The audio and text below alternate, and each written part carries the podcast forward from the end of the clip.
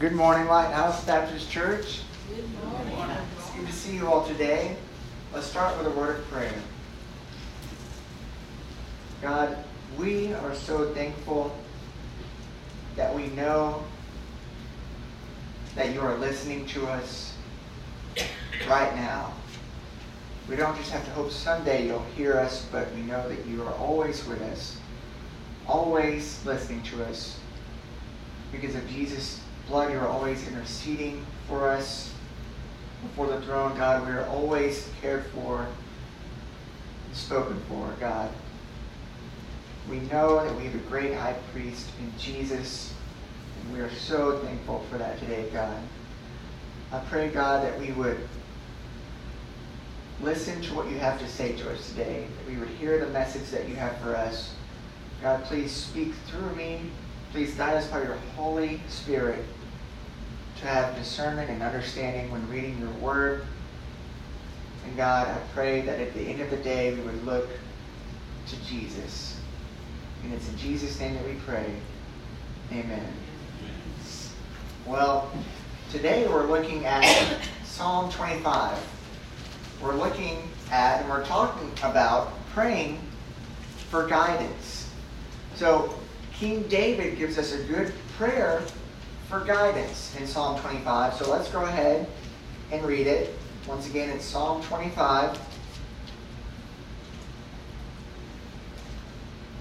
David says, To you, O Lord, I lift up my soul. O my God, in you I trust. Let me not be put to shame. Let not my enemies exult over me. Indeed, none who wait for you shall be put to shame. They shall be ashamed who are wantonly treacherous. Make me to know your ways, O Lord. Teach me your paths. Lead me in your truth and teach me. For you are the God of my salvation. For you I wait all the day long. Remember your mercy, O Lord, and your steadfast love, for they have been from of old. Remember not the sins of my youth or my transgressions. According to your steadfast love, remember me for the sake of your goodness, O Lord. Good and upright is the Lord. Therefore, he instructs sinners in the way. He leads the humble in what is right and teaches the humble his way. All the paths of the Lord are steadfast love and faithfulness for those who keep his covenant and his testimonies. For your name's sake, O Lord, pardon my guilt, for it is great. Who is the man who fears the Lord? Him will he instruct in the way that he should choose. His soul shall abide in well being, and his offspring shall inherit the land. The friendship of the Lord is for those who fear him, and he makes known to them his covenant. My eyes are ever toward the Lord, for he will pluck my feet out of the net. Turn to me and be gracious to me, for I am lonely and afflicted. The troubles of my heart are enlarged. Bring me out of my distresses. Consider my affliction and my trouble, and forgive all my sins. Consider how many are my foes, and with what violent hatred they hate me. Oh, guard my soul and deliver me. Let me not be put to shame, for I take refuge in you. May integrity and uprightness preserve me, for I wait for you. Redeem Israel, O God, out of all his troubles. So just now we heard David's prayer for guidance. And doesn't that kind of strike you as odd that a man who seems to have it all together would ask a prayer for guidance? What does he need guidance for? He's already king of Israel. He's already the most famous person in his land. He's already won all of his battles that he's been in. Why would David sound lost? Why would David ask God to lead him and guide him? Well, the answer is that we all need guidance. We all feel lost. At times we are lost. But David, when we ask, what do you need to be guided from? Well, he tells us. He tells us in verses 16 through 19. He says, God, turn to me and be gracious to me, for I am lonely and afflicted. The troubles of my heart are enlarged. Bring me out of my distresses. Consider my affliction and my trouble and forgive all my sins. Consider how many are my foes and with what violent hatred they hate me. So, what does David need to be guided to? Well, what does he need to be guided from? David says, I need guidance because I'm lonely. God, I need guidance because I'm afflicted. God, I need guidance because I have troubles. I need guidance because I'm in distress. God, I need guidance because of my enemies, my foes. And, and God, I need guidance because of my sin, because of my great guilt. So David needed guidance. And even though when we talk about King David, we may say, I, I can't relate to being a king. We can all relate to being where David is in this passage. We can all relate to being lonely, troubled, afflicted, confused, lost, and ashamed. We've all been there. But David doesn't just stop at saying where he is. No, David prays for guidance. He asks God to guide him. And so in our passage today, David shows us why we should go to God for guidance. It's one thing to know we need guidance, and it's another thing to go to God for guidance. So in our passage today in Psalm 25, what do we learn about why we need to go and why we should go to God for guidance? Well, the first thing that we see from David in this passage is that we go to God for guidance because he is a trustworthy guide. He's a trustworthy guide. So look in verses 1 through 2. He says, To you, O Lord, I lift up my soul. Oh my God, in you I trust. Now, the question is, why does David lift up his soul to God? Why does he say, God, in you I trust? You don't tell a stranger that you trust them. No, David knows that God is not a stranger to him. David, in other words, has experience with God. When you have experience with someone and they prove faithful and dependable, you trust them. Now, David is not a little kid when he wrote this. David is an adult. We don't know how old he is, but look at what he says in verse 7. He says, Remember not the sins of my youth. So obviously, he doesn't consider himself a youth anymore. He's older. In other words, he has experience with God. And because of his experience of being with God, he knows that God is trustworthy. In my life, and I'm sure in everybody's life, I have so many regrets, so many moments that I look back on and I feel incredibly embarrassed by them. And I'm sure you all have those moments where when you think about something you said or did, you kind of cringe. Did I really do that? Did I really say that? But here's what's interesting for me.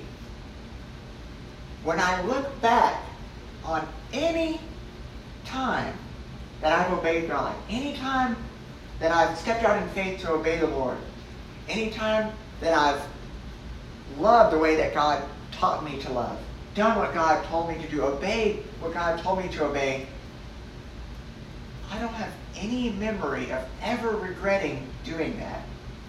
Have you ever done anything in obedience to God that you've ever looked back on and said, oh, I regret doing that? Never. Isn't that amazing? Sometimes we fall into the fear that, oh, this is just a book. You know, it's not from God. We don't have any guidance or help. And yet, isn't it amazing that when we obey the Lord and what He has guided us to do through Scripture, that we have never been led in the wrong direction? No, many times we're afraid to pray to God because God might tell me to do something I don't want to do. God might tell me to do something that I'm afraid to do. That's bad to me. But has God ever let you down? Has God ever told you to do anything that when you did it, you said, I wish I hadn't done that? No, everything that God guides us to, everything that God says to us is trustworthy. It's not deceitful. It's not leading us in the wrong direction. It's leading us in the right direction. And so we should know by now that when we're praying to God for guidance, we can trust Him for guidance. We can trust God to lead us in the right direction, and we can have confidence that He won't lead us in the wrong way, but He'll lead us in a good way, in the right way. We can go to God because He is a trustworthy guide. And why else can we go to God to guidance? Or where else should we go to God for guidance? Well, because God is a loving guide. He's a loving guide. So in verses 8 through 10, what does David say? He says, Good and upright is the Lord. Therefore, he instructs sinners in the way. He leads the humble in what is right and teaches the humble his way. All the paths of the Lord are steadfast love and faithfulness for those who keep his covenant and his testimonies.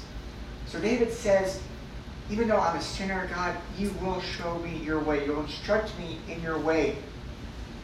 And all the paths of the Lord are steadfast love and faithfulness for those who trust in God's covenant with them.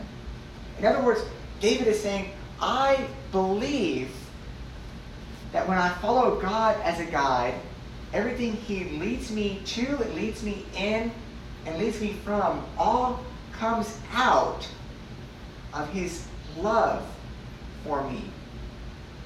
All of the paths, not just some of the paths, all of the paths of the Lord are steadfast love and faithfulness. In other words, David is saying, I can trust God to lead me in the right direction because he loves me because he cares about me. Why would God lead me in a bad way? Why would he guide me in a bad direction? If he loves me, that wouldn't make sense. Now, we all know that to have a guide is good, but to have a loving guide is better. Can you think of anybody in your life who wasn't just a guide for you, but that guided you out of love for you? For me, one of the first people that come to my mind is my mom. So, this is one thing you have to know about me to understand the story. I was notoriously bad at math in school. So bad at math. Horrible. I did not understand the subject at all. That doesn't mean I didn't try, but I was almost hopeless in math. And so I would take my math homework home with me, and I'd say, Mom, will you, will you help me with my math homework? And this is how bad I was at math. Some nights, we would spend two to three hours together working on my algebra homework or geometry, whatever it was. Even in physics, when you had to do math, I was almost hopeless. But I did have hope because my mom, even though she had a long day at work, even though she cooked the meal for the family, she still gave two hours overnight to guide me to better understanding, to guide me through my homework. How many people are willing to sacrifice their time and their entertainment and their relaxation for somebody that they don't love, that they don't care about? Now, I knew I could depend on my mom to guide me and help me, not because she had to, but because she loved me and she cared about me. And because she cared about me, she wanted what was best for me. And when we know that God is not just a God, but He's a loving God who sacrifices everything for us. What did Jesus say? He said, My Father and I are at work every day on your behalf. They're working to guide you and help you because they love you and care about you. When you go to God for guidance, when you say, God, I feel lost, I don't know the next step, I don't know what to do, I don't know where to go in life. Well, I don't know if you're going to get an answer right there. I don't know how God will answer you, but I do know that God will love you and He will lead you in ways that you do not yet understand. But just as Jesus said to Peter, He says to us, You do not understand what I'm doing now, but later on you will understand. He said that because He loved Peter. And He says the same thing to us because He loves us. So we can go to God for guidance because He's a trustworthy God. We can go to God for guidance because He's a loving God. But we can also go to God for guidance because He is a present God. He's a present God. In verses 14 through 15, David explains this. He says, The friendship of the Lord is for those who fear him, and he makes known to them his covenant. My eyes are ever toward the Lord, for he will pluck my feet out of the net. Now, when I think of a guide, or I think of guidance, there's one thing that I really love when it comes to mind a GPS. I love my GPS. Thank God for my little Google map on my phone. Joe should know how much I depend on this. Whenever he tries to give me instructions, I just, huh? Just stare at him blankly because I am very bad directionally. But I don't have to be good directionally when I have a little robot telling me where to go. So my GPS shows me the way. It leads me in the right way. But what if I get in a car crash? How helpful is my GPS then? Not very helpful at all. Because my GPS can show me the way, it can tell me the way, but it can't help me on the way. David knew that God can show me the way, He can lead me in the right direction, but guess what? He's going with me in the right direction. He won't abandon me. He won't leave me. He will be there for me. Even when my feet get stuck in the net, God will turn to me and pluck my feet out of the net. And we see him doing this in Matthew chapter 14, verse 22 through 31. This is a story about Jesus, I'm sure you're all familiar with. It says, immediately Jesus made the disciples get into the boat and go before him to the other side while he dismissed the crowds. And after he had dismissed the crowds, he went up on the mountain by himself to pray. When evening came, he was there alone, but the boat by this time was a long way from the land, beaten by the waves, for the wind was against them. And in the fourth watch of the night, Jesus came to them walking on the sea. But when the disciples saw him walking on the sea, they were terrified and said, It is a ghost. And they cried out in fear. But immediately Jesus spoke to them, saying, Take heart. It is I. Do not be afraid. And Peter answered him, Lord, if it is you, command me to come to you on the water. Jesus said, Come. So Peter got out of the boat and walked on the water and came to Jesus. But when he saw the wind, he was afraid and beginning to sink. He cried out, Lord, save me. But Jesus said, Sorry, Peter. I just show the way. I don't help you. I don't guide you. No, that's not what Jesus said. Jesus immediately reached out his hand and took hold of him, saying to him, O you of little faith, why did you doubt? Jesus shows us, even in that passage, that he's a trustworthy guide, a loving guide, and a present guide. And he does the same for us too. We don't just cry out for help with God saying, Sorry, I just, I gave you the map, I gave you the directions, now you're on your own. No. He says, Not only do I show you the way, not only do I give you Scripture, not only do I give you fellow believers, Not only do I speak through my spirit, through others, and counsel you by my Holy Spirit, that's not all. I am with you. And when you get into a car crash, when your foot gets stuck in the net, I'll be there for you to help you. He doesn't just show you the way, He helps you along the way because He's a present God. He's a God that is with you. His very name, Emmanuel, means God with us. In verse 16, David says, Turn to me and be gracious to me. Why did he say, Turn to me and be gracious to me? Well, David knew, God, I can't have any guidance from you unless you turn to me. God, I can't go up to you. I'm going to need you to come to me. But the good news is that God has come to us. What David looked forward to, what David prayed for, became a reality in Jesus. When we see Jesus, we see God turning to us, God coming to us. And because Jesus turned to us, we can turn to him. David said, I can only turn to you if you turn to me. And Jesus is God in the flesh turning to us that we can turn to him.